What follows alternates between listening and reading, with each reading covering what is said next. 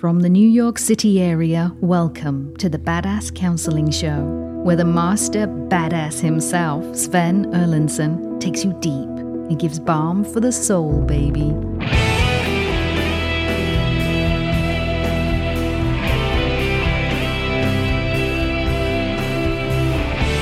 Greetings, Earthlings. It is great to have you here. You are in for a show, the Badass Counseling Show. We are doing a live taping of listener questions. I am presently live on three platforms Instagram, TikTok, and Facebook, taking questions uh, from those who tune in. And I am here with KC up in the booth. Hello, KC. She's waving to you all right now. Next to me, I've got Rob the Rocket. How you doing, Rob? Very well, sir. Ready to go. Excellent. Yep. We've got uh, so many people tuning in from all around the world, from Lake Ida, Minnesota, to Lake Victoria, Tanzania. We actually have that. Melbourne to Manitoba, Juneau, Alaska to Jönköping, Sweden. Good to have you all here today. We've got uh, you know this this whole lightning round stuff it gets a little exciting. I get a little uh, a little tickle in my you know special parts. Uh, this is very exciting. I love taking the questions, and uh, so we're going to go ahead and get after it, as my college football coach used to say. Get after it. So here we go, people. Shelly asks. Why do takers, as I call them, or many people call them narcissists, I call them extreme takers, why do takers destroy the most valuable relationships? And then in parentheses, uh, Shelley says, with their kids. So she's asking two separate questions. Why do takers or narcissists uh, destroy the most valuable relationships? And why do they destroy the ones with kids? They destroy them because they are taking. They are in the business of satisfying their own needs. They are in the business of getting love poured into their love cup. That every person exists to pour love into my love cup. That is how a taker, an extreme taker, operates. That I'm going to manipulate people. I'm going to siphon the love out of them in whatever forms praise, attention. You do what I want here. Come massage daddy's feet. You know, they will do anything that they want to as long as they're allowed to. So they destroy the most, uh, and, and this is the hard part. And I'm not saying that the people around the taker are at fault. The people around the uh, the taker who are giving, giving, giving, very often they're the extreme givers, and children then are being, if they're a child of this person, are being conditioned to be an extreme giver. They're doing it because the extreme giver believes that in order to get a little bit of love back from you, I have to give you a whole lot of love. So that's why the extreme giver is doing it. At some point, the extreme giver has been conditioned to believe that the only way I can get some love is to give massive amounts. Well, when you're giving 10 units and you're getting back one unit, that's called a bad investment. Whether it's in finance or in personal relationships, that's a bad investment. And so, why do they do it? They do it because they can. They do it ultimately, and this is the real punch in the face. Extreme takers slash narcissists, for those who are overusing that word, they do it because ultimately they matter more to them than you do. In the end, despite all their pretty words, no, I love my kids, and oh, yeah, they're yammering on and on. Oh, I love you, honey, and oh, you're the best husband, or you're the best wife, or girlfriend, or whatever. Oh, I love my family. I love my parents. In the end, deep down, in their actions, it doesn't matter what they claim. In the end, I matter more than you do. I, the extreme taker, I'm going to take and take and take because I matter more than you do. Now, of course, they're never going to admit it, but that's why they do it. They do it because they can, because they're allowed to get away with it. And there are people that don't let them get away with it. I just did a post on that this week. Will narcissists change? Will and Sven, will a narcissist ever change? And in the post, I said, What do you mean? They're changing all the time. And they're like, What the fuck are you talking about, old man? And I say they're changing all the time. They change when they're at work. I mean, unless they're the boss, or uh, but at work, the boss would fire him. The HR would fire him. Why? You, nobody likes a dick. Don't be a dick. But they're they're being a dickhead to you. They're being mean to you, but they're not being it to everyone in their life. They don't, they don't have. They're not that way with their friends. Who would tolerate that crap? So they're changing when they're around people who won't tolerate it. And if they are doing it around everyone, their pool of friends, their pool of people who are close to them is shrinking, shrinking, shrinking. They become more and more alone. And you want to know what changes a, a taker? If anything's going to change an extreme taker, it's pain. It's aloneness. It's not getting love. It's when you leave your extreme taker And maybe it's not when you leave them, maybe it's when the third husband leaves them. Maybe it's when their own children don't want them and they realize how much of a fucking asshole they are. And but it's not even that, it's just the pain of being alone.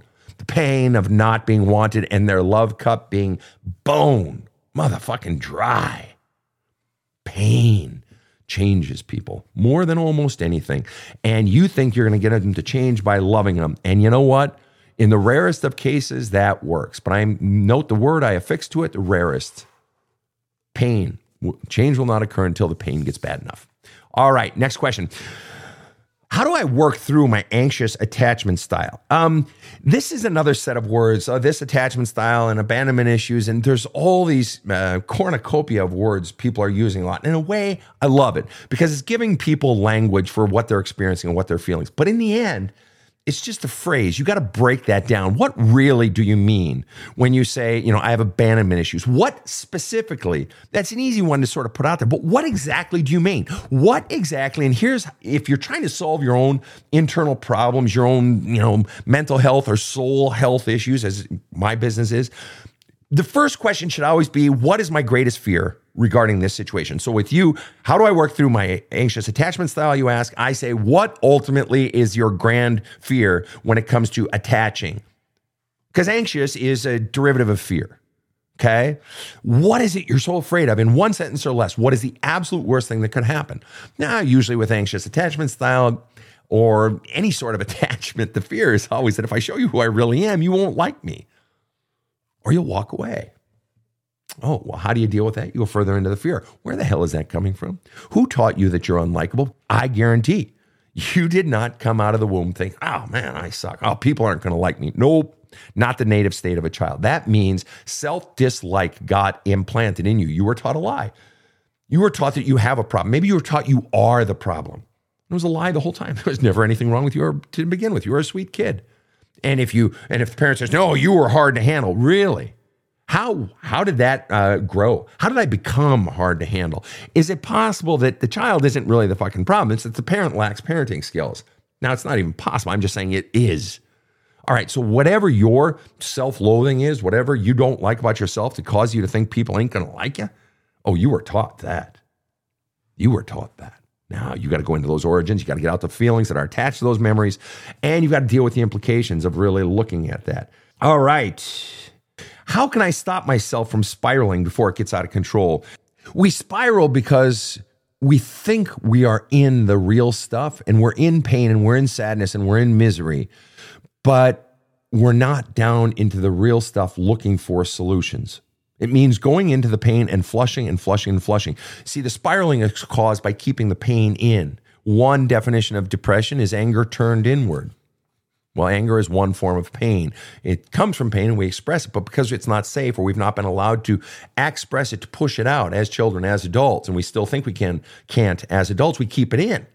And it just it just rots inside, becomes fetid, festers, right? So you have to begin flushing how do you flush? Pen and paper, journaling. How do you flush? Writing letters to the people who have caused you pain. How do you flush? By going inside of the crap and saying, where the hell did this come from? Just as we were just talking about regarding anxious attachment style. This is why I wrote the book.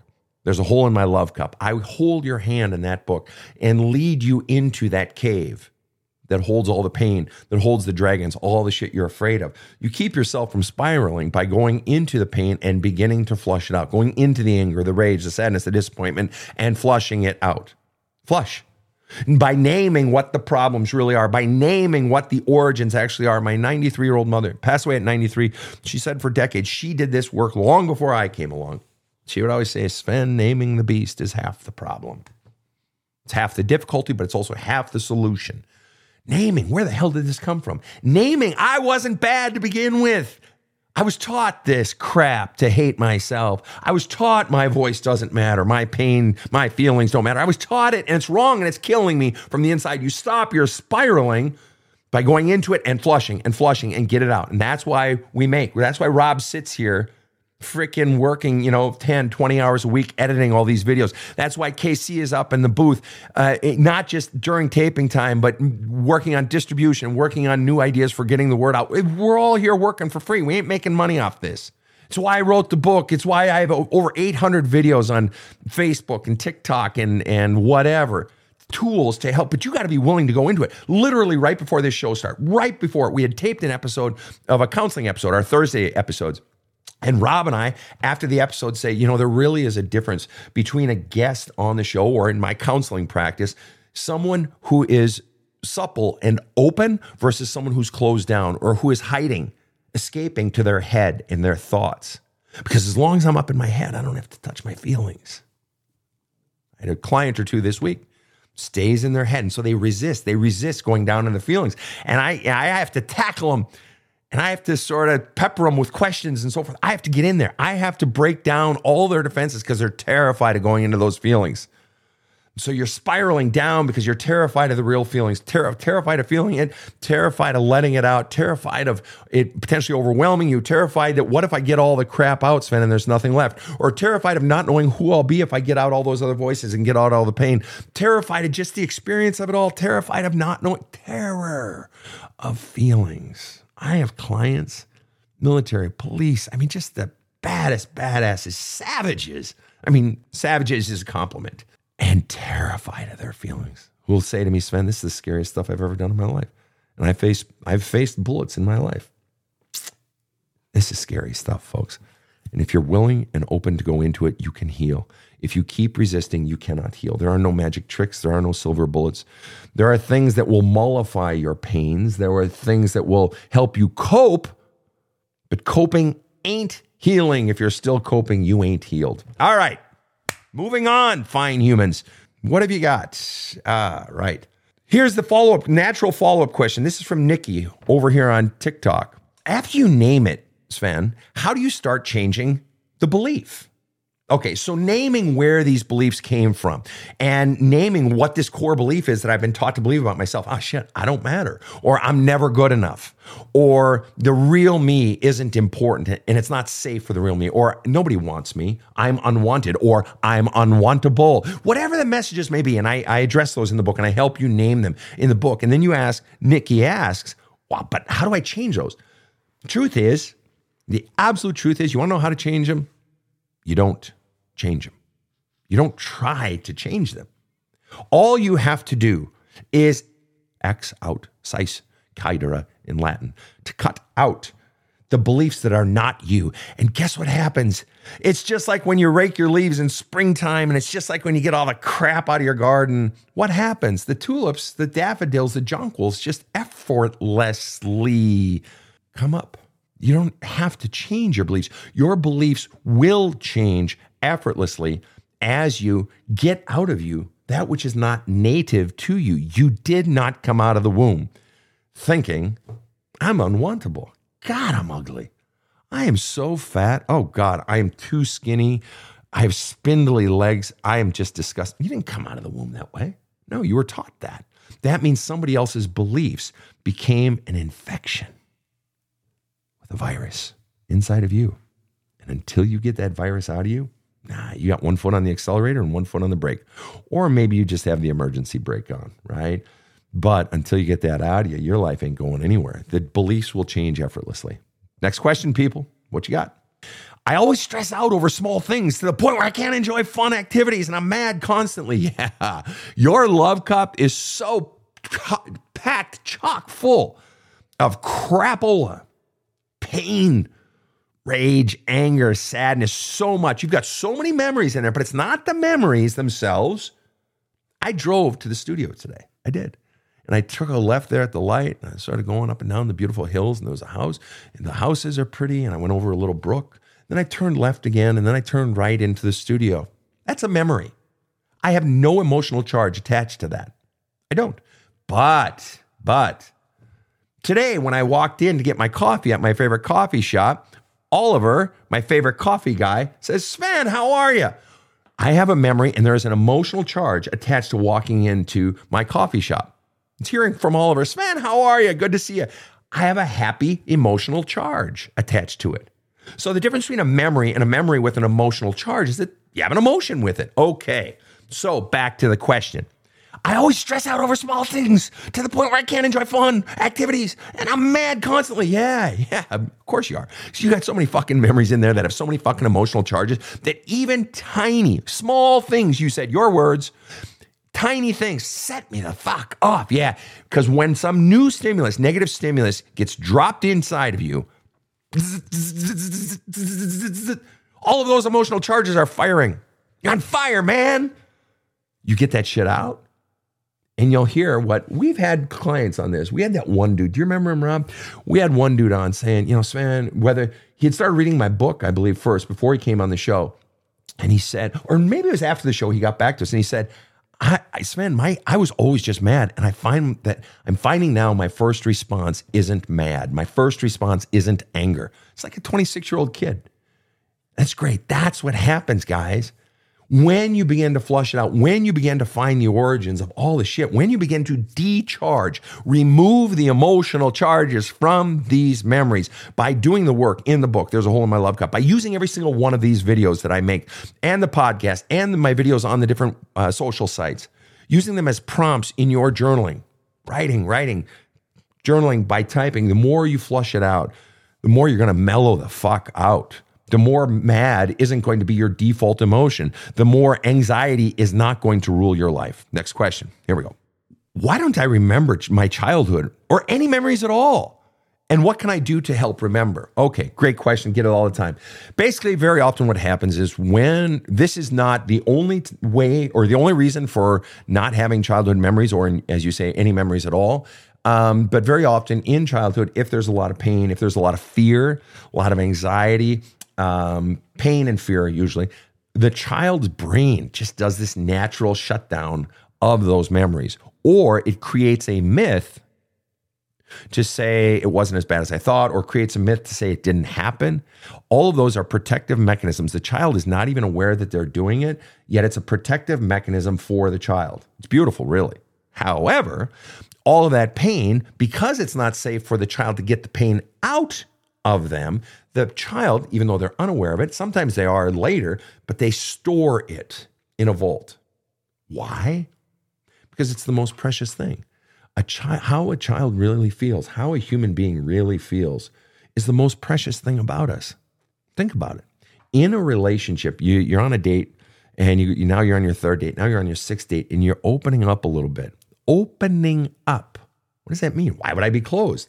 Ah, because I'm afraid that if I show you who I really am, you may not like it. This is the real part of myself, how I really feel, what I really aspire to, what I really want, what really hurts. It's so precious that we hide it.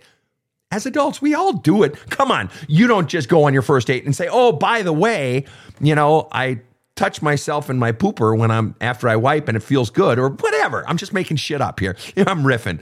All right. By the way, did you know that Jimi Hendrix, I heard that Jimi Hendrix never wrote down what he would create, that he was just always riffing. And if he, and always improvising. And so if he liked it, he'd remember it, but he never wrote it down because he just always wanted to be fresh. I heard something like that. Do you know anything about that, Rob? A sign of true genius. Yeah. Yeah.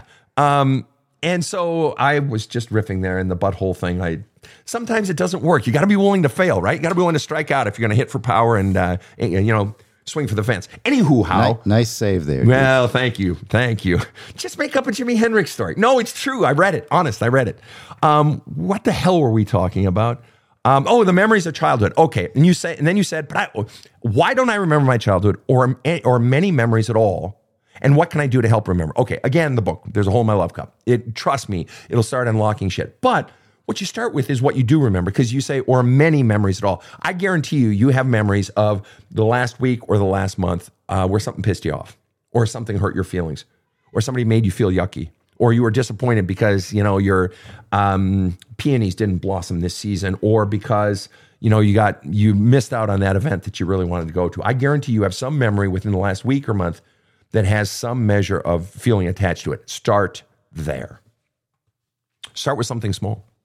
Start with something medium, medium or something even big. Start where you can because the more you unpack this one, you're telling your soul, okay, we got one out of there and I can handle it. Give me another one. And your soul, whether it's in your dream, your dreams at night, that can unlock stuff. Or when you're just driving to work or when you're cleaning the house, something comes to you and it's like, holy crap, I'd forgotten about, oh, wow, that's a, oh, wow, I'm feeling it right now in my chest. Or, oh, my gut is becoming upset. Or, man, I feel tightening in my throat, right? All the different chakras, all that stuff. Right. So you've just found another memory that has an emotional charge. Now, sit down, start journaling about it, start talking it out, you know, with your therapist.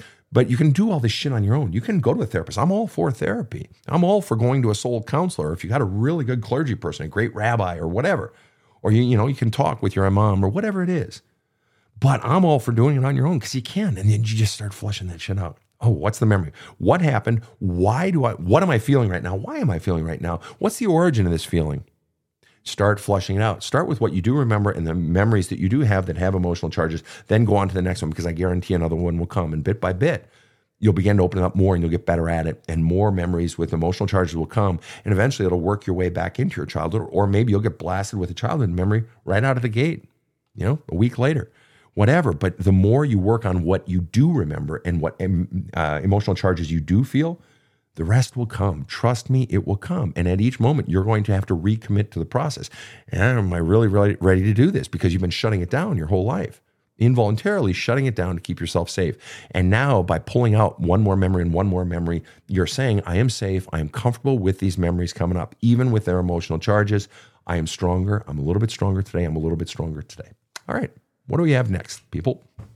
You know what? There's going to be much more to come right after this short break. You've heard Sven talk a lot about his book, There's a Hole in My Love Cup. And that's because Sven hears from his followers a lot about how much the book has helped them. If you're not sure how to handle the issues getting in the way of a better life, you're not alone. And you have a lot of choices. But thousands of readers will tell you that this is a great place to start by yourself and at your own pace. So go to badasscounseling.com and order There's a Hole in My Love Cup, and you'll have Sven right there with you as you forge your best future. It's totally badass. So get started today. This show provides soul counseling intended to entertain and inform and is not medical advice.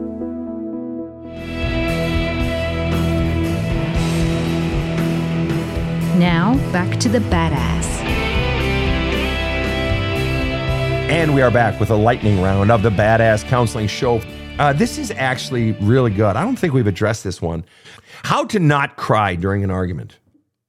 Okay, I'm going to approach this with two things. You know, because when we get emotionally charged, a lot of times when I'm in an argument, sometimes I get mad.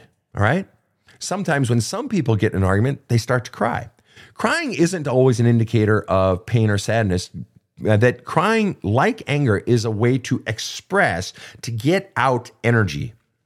Benign. In other words, it, it doesn't necessarily imply uh, anything like you're weak or anything. It's just, it's literally a way that the body expresses, pushes out uh, energy.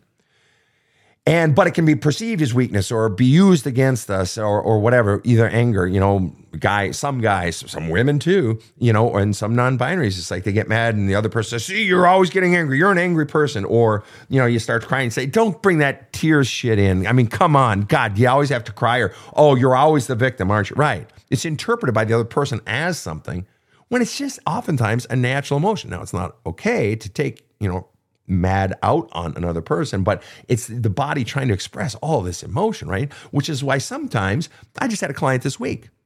And this client has always used physical exercise, extreme physical exercise to release that when he would get worked up, you know, from emotional shit to keep the emotion down, but he still had this massive physical energy. So he'd go to the gym and he'd lift heavy weight, or he was into uh, uh, some form of uh, kung fu and he'd, you know, go and get a good workout and so on and do some free fighting, whatever.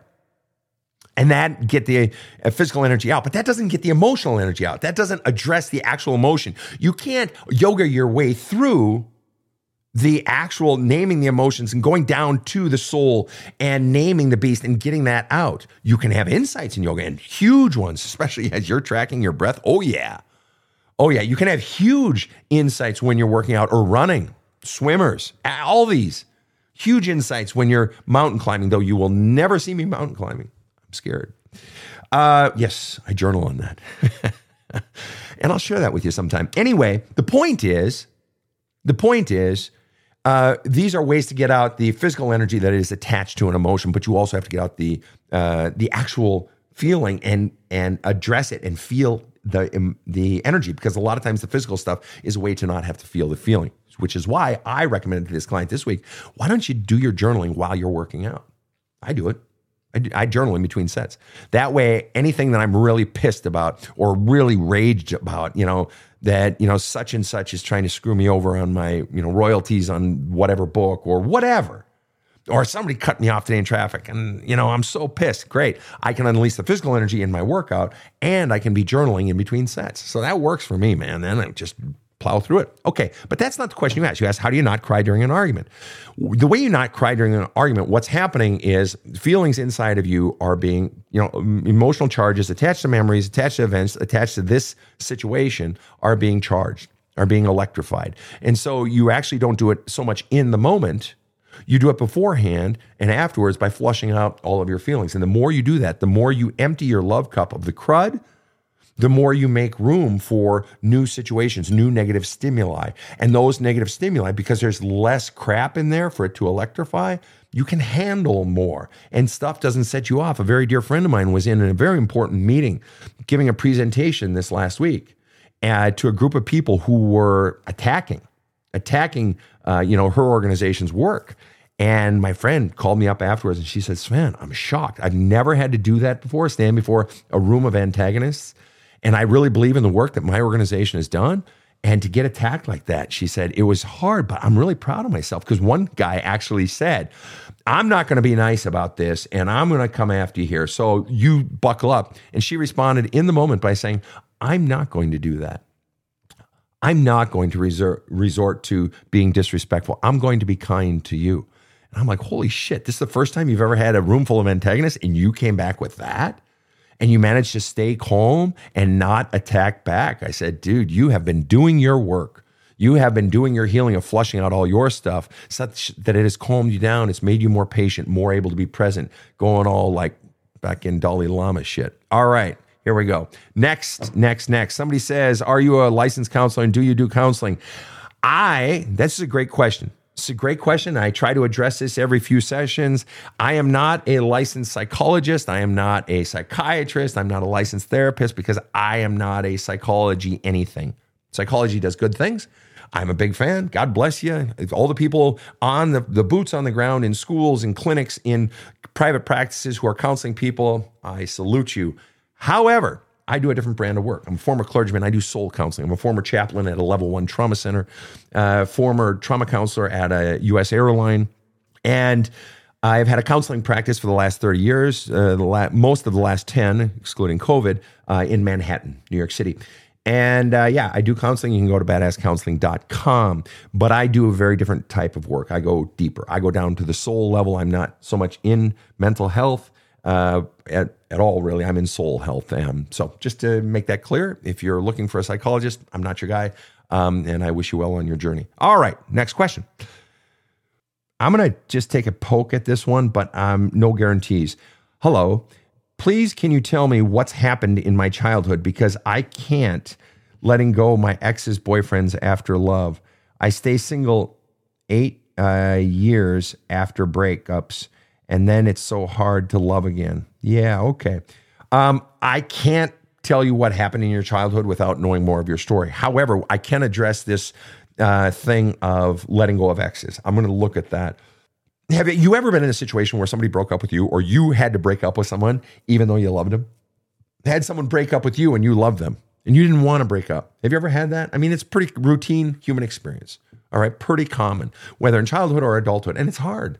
And you still love them and you still want them, right? And people say to me, Sven, how do I let go? How do I let go? Or I cling too much. And it's simple. You let go by stop trying to let go.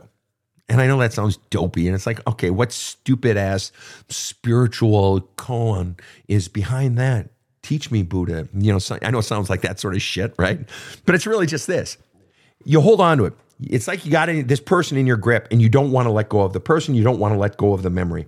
You don't want to let go of the relationship because you really had hopes and it felt good. And gosh, I still want them. You keep holding on, but you don't just let it make you sad. You go into the sadness. It keeps nipping at your heels and making you feel sad or make you feel disappointed or betrayed or angry or let down because you're not actually going into the pain. You hold on, you go into The pain is the healing, people. You go into it, and I don't just mean the everyday tears. What is the source of my tears? What am I really feeling? Gosh, what is it I miss the most about her? Um, you know, what's the real loss here? Well, the loss is my dream, or the loss is, God, I just loved our emotional connection, or man, I gotta be honest, the sex was great. And she was just this lovely person that I respected so much. Whatever it is, you gotta go into it.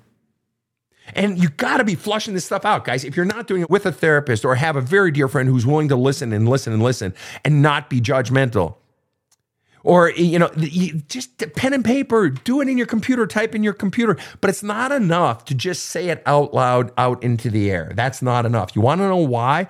Because it goes as quickly as it was there and it will return. You have to stay in it. And writing about it forces you to stay in it. In a counseling session forces you to stay in the feelings. The goal is to stay in and keep purging both both with tears and and yelling but most importantly by giving words to what you're feeling. And the more you hold on eventually the grip gets tired. The more you flush and flush and flush, and eventually you start effortlessly letting go. You can't force yourself to let go because if you're forcing it, you're just stuffing your authentic feelings down. You have to purge those feelings out of you. You have to give words to what you're experiencing. And we do that by holding on tighter writing letters you do not send, do not send, do not send. I was the guy that sent the letters. It's like, oh, shit. I didn't need to send those. The real act is the act of getting the feelings and the thoughts out, right? Um, and just for the record, if you send those letters, sometimes they can be used against you. Probably not best to do that. Anywho, how? So that's what you do. That's what you do. That is how you let go. Is you hold on and keep holding on, go into the pain and flush it all out, and keep doing it. All right. All right. Somebody asks, Rob, you got to help me with this one, okay? I will be happy to. All right. Uh, Glenia, Glennis Collins, 777. I liked 77. That was another one of my favorite numbers, Rob. Sunset Strip. Oh, yeah. We, we were talking about favorite numbers. This is our 42nd episode, our 42nd lightning round, right?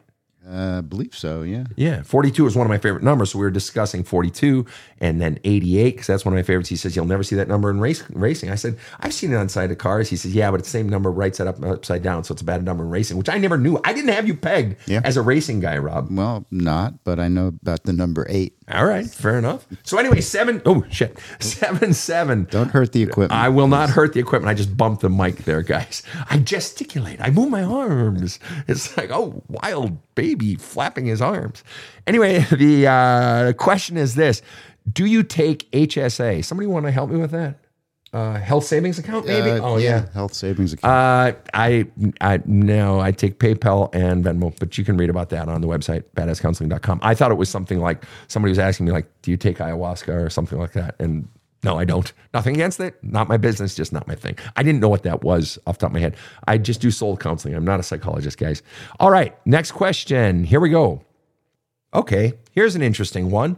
Using some of the common language nowadays, uh, this person says, Will someone who is trauma bonded ever be able to see what is truly going on? Well, of course. Because otherwise, that would imply you are forever locked in fog and you will forever be unsatisfied in your relationship because you'll never see what's going on. Okay, will someone who is trauma bonded ever be able to see what is truly going on? Absolutely. There's, there's absolutely no reason that you can't. It's just a matter of going into it. The real question is courage. And you're like, courage? What the fuck does courage have to do with it? Because it takes courage to go into what that what's at the root of that bond. What's at the root of the trauma? Trauma, pain. What accompanies pain? More pain, anger, fear. Trauma bonds are, are reduced, and this is such a common phrase. I mean, this is just like the last five years. I mean, it existed, but nobody talked like this. But it's a great term. It helps people understand, you know, and give words to their experience. Um, like so many other words like narcissist or whatever. But hey, if it helps you identify it, I'm all for that. But you still got to go further into it. So in the case of getting rid of a trauma bond, you've got to be willing to go into your trauma. Are you coping? Or are you healing? Are you coping or are you healing? Yeah, you can sometimes be doing both. You, sometimes you just got to cope to get through the day, get through this, you know, work or get through the next month, whatever. But if you're not actively engaged in healing, you're just coping. And if you're, you've been coping for a very long time, you're not healed. You're just coping. You're just taking a pill. I'm not against, you know, medications, shit like that. It's not my realm. I don't touch it. But shit, you got to go into the stuff. You got to go into the trauma to get over a trauma bond and to be able to see what the hell is really going on. And everything we were talking about today is this idea of going into the pain, going into the fear. And that's why it requires courage. I have people, as you've heard me say, some of the most courageous professions and and so forth. And yet, this is the most terrifying thing to go into the pain from the past, go into all the core beliefs you were taught taught about yourself. Uh, right. Okay, here we go. And this, you know what? Gosh, this is great. I love this. Do you have advice for someone who would rather stay the same to have a story instead of healing and changing? Um, yeah. And you don't say if that's you, sneakerhead, or if that's someone else, but I'm going to say it again. Advice for someone who would rather stay the same to have a story instead of healing and changing. My advice to that person, well, they're not going to be open to my advice. They're not going to want to hear advice because they need that story. They want to stay shut down. So this happens in relationships, right? Boyfriend, girlfriend, dating, friendships, family relationships, where some one person is changing and the other person is like, I don't want to fucking change. You and I signed a contract for this relationship and we are you were going to be this, I was going to be this, and now you're doing all this fluffy or weird ass changing shit, and God bless you, whatever, but you breached the contract. So what the hell am I supposed to? Oh, I got to change this because you want to change? Fuck that shit. Why don't you go back to being who you were? Because that's what, who you told me you were. Not a lot of relationships, old school, wrote into the contract, hey, by the way, we're going to change. And what do we do as we each start to change? Are we cool with that? Are we both going to try to change? All right. So now, as we get into this whole notion of, of therapy becoming much more normal and people growing and evolving and healing, you got to write that shit into the clauses of the contract that if one person starts to grow, they have every right to do that. And if you're growing, you're probably giving yourself that right. But that's going to cause uh, problems in the relationship. It's not absolutely going to lead to a breakup, but now there's a problem because one person has become something different and the other person is staying the same and doesn't want to change. So what you're asking me is, do I have advice for the person who doesn't want to change? Um, no, but I would have questions. One of the questions I would ask is, why don't you want to change and grow and heal? And they say, because I don't want to. And I say, okay.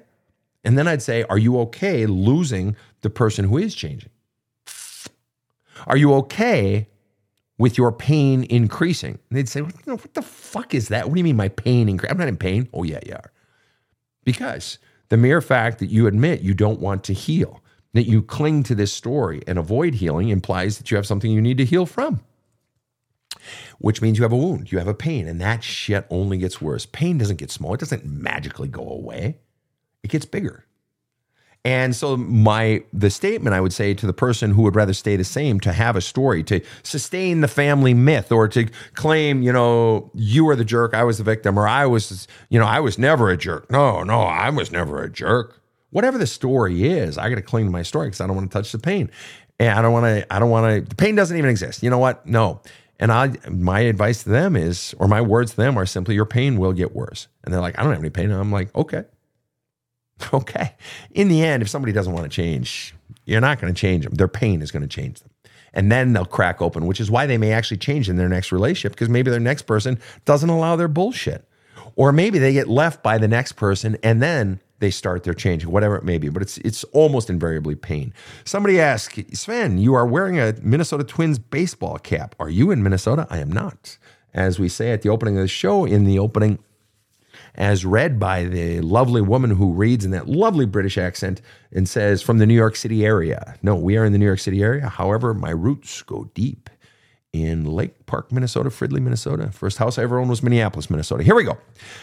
Do you have any books that you'd recommend for shadow work? Yes, I have uh, three in particular. And one is my book. There's a hole in my love cup and as I recommend in my book, there are two other books that I recommend for shadow work. Uh, there's a hole in my love cup. You can get it at badasscounseling.com. I also recommend a book by the really terrific self help author of the 1990s, early 2000s, Debbie Ford. The title of the book is uh, The Dark Side of the Light Chasers. It's a cool title, right? Ooh, Dark Side, Light Chasers. Ooh, I like that. And then the other one that I strongly recommend with my own book, but it, it won't take you all through the identifying of feelings, but it helps you in the uh, very fast purging of it. And you're going to need that if you're doing shadow work because shadow work basically means all the stuff you're denying about yourself, all the stuff you're denying about your past, all your pains and hurts from your past, all the stuff you've been running from. That's your shadow. And you don't become a full self until you integrate all that stuff. Uh, maybe in your home, you were never allowed to feel anger or you were taught that sadness is bad. That means your shadow in other words, the, sh- the shit that you're uh, ignoring, turning your back on, but is still behind you, and sort of your dark side is your anger, is your sadness, and you don't become a fully integrated person. You don't become your uh, real self until you allow that anger as well, or that sadness as well, or that aspect of your family. In my family, one of the messages, sort of implicit messages growing up, was sort of like um, not money is bad, but money isn't a primary uh, driver. It's not a good way to live.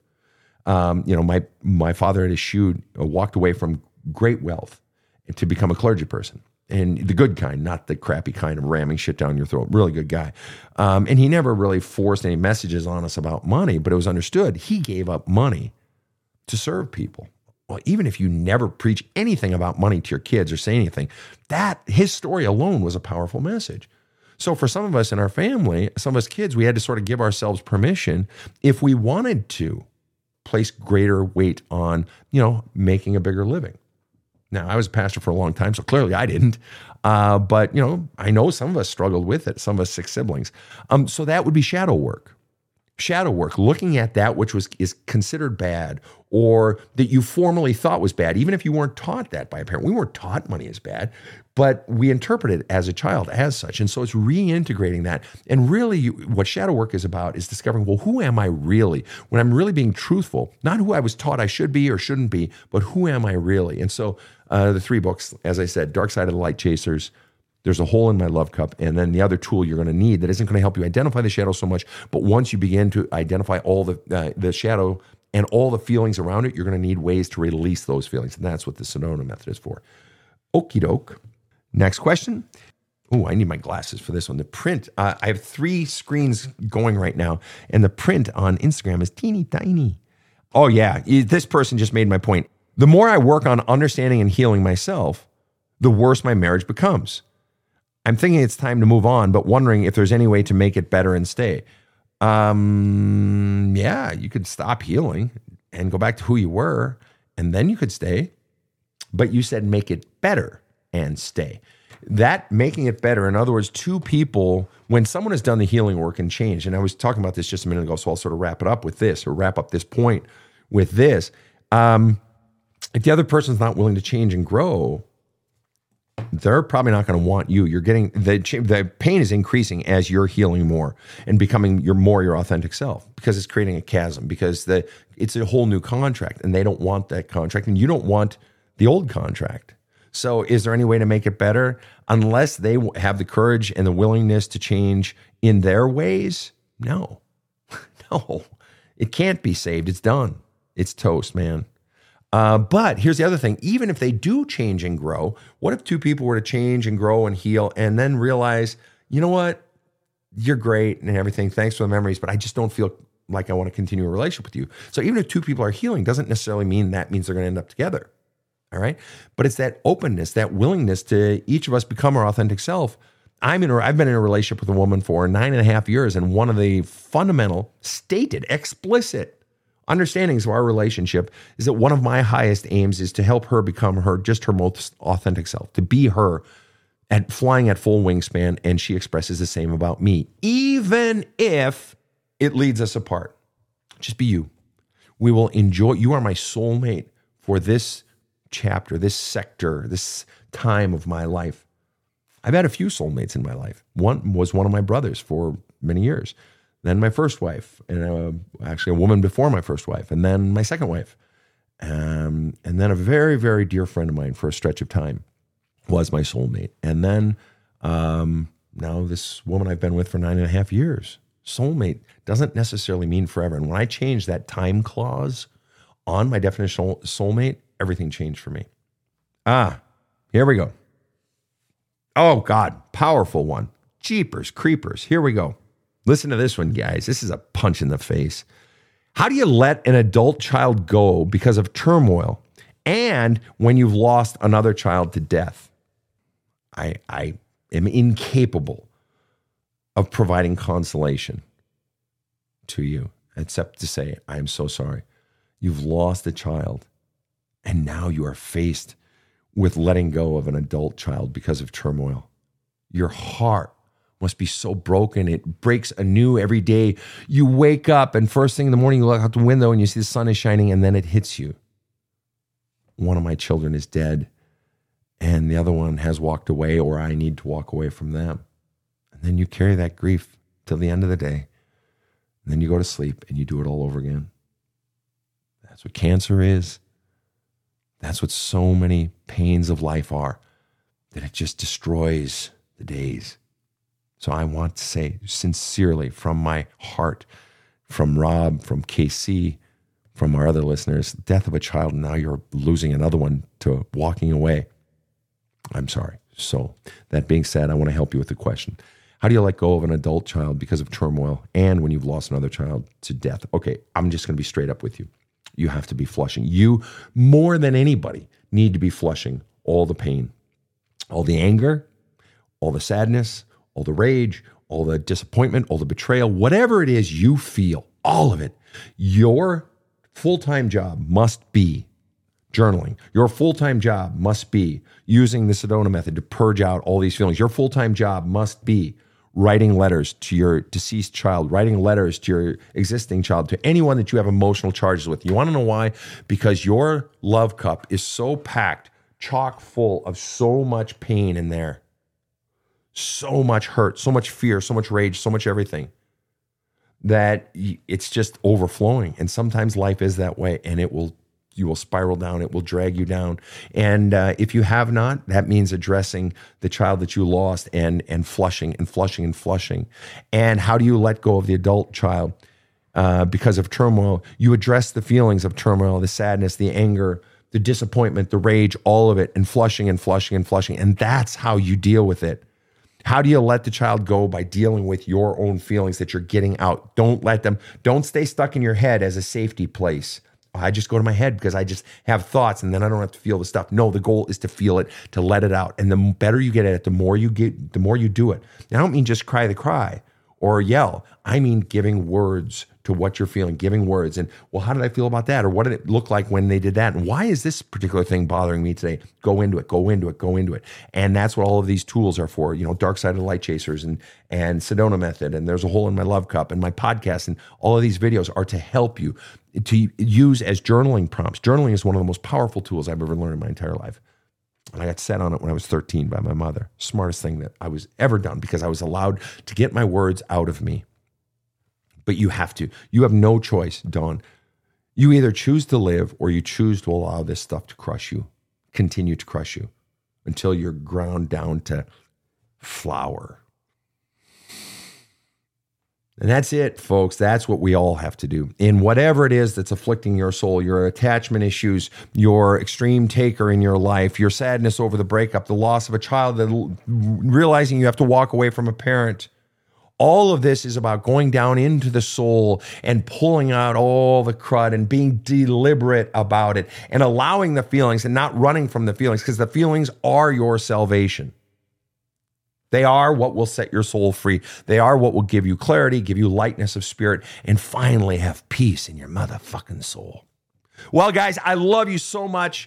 This has been fantastic. Best questions. You guys are the best question askers. And just for the record, to all of you, wherever you may be, whether you are on the I 35 going from Duluth all the way down to Corpus Christi, whether you are on a boat out in the middle of the Pacific, whether you're on your commute, going into Oslo, wherever you are, I want to thank you for tuning in to the Badass Counseling Show. Rob, any closing thoughts or feelings or ideas today? You got it covered, my friend, as always. I noticed, Rob, at one point that you took a moment away from whatever was vomiting out of my mouth to take a picture of our studio cat. We have a studio cat, you guys. Tell us about our studio cat, Rob. She was curled up at the um, at the edge of your chair down there on the floor, and I was afraid you were going to push your chair back and injure her. That's all. Oh, I wouldn't do that. No way. And what is our studio cat's name, Rob? Carly. Carly. Carly. And be, and Carly is named Carly because Because she was uh, found in, in a car by animal control, and we adopted her. oh, so we have a studio cat Yeah. here at our studio. We have adopted, and by we, right, we mean Rob, the studio manager. All right, guys. So on behalf of my production team, KC and Rob the Rocket and Studio Cat Carly, thanks so much for tuning in to the Badass Counseling Show. Have a kick-ass day. The Badass Counseling Show is strictly copyrighted. No copies may be made without the express written consent of the Badass Counseling Show LLC. The Badass Counseling Show is produced by Karen Camparelli and Robert H. Friedman. Executive producer Sven Erlandson. Original music by two time Emmy Award winning composer Trevor Morris. Have a kick ass day.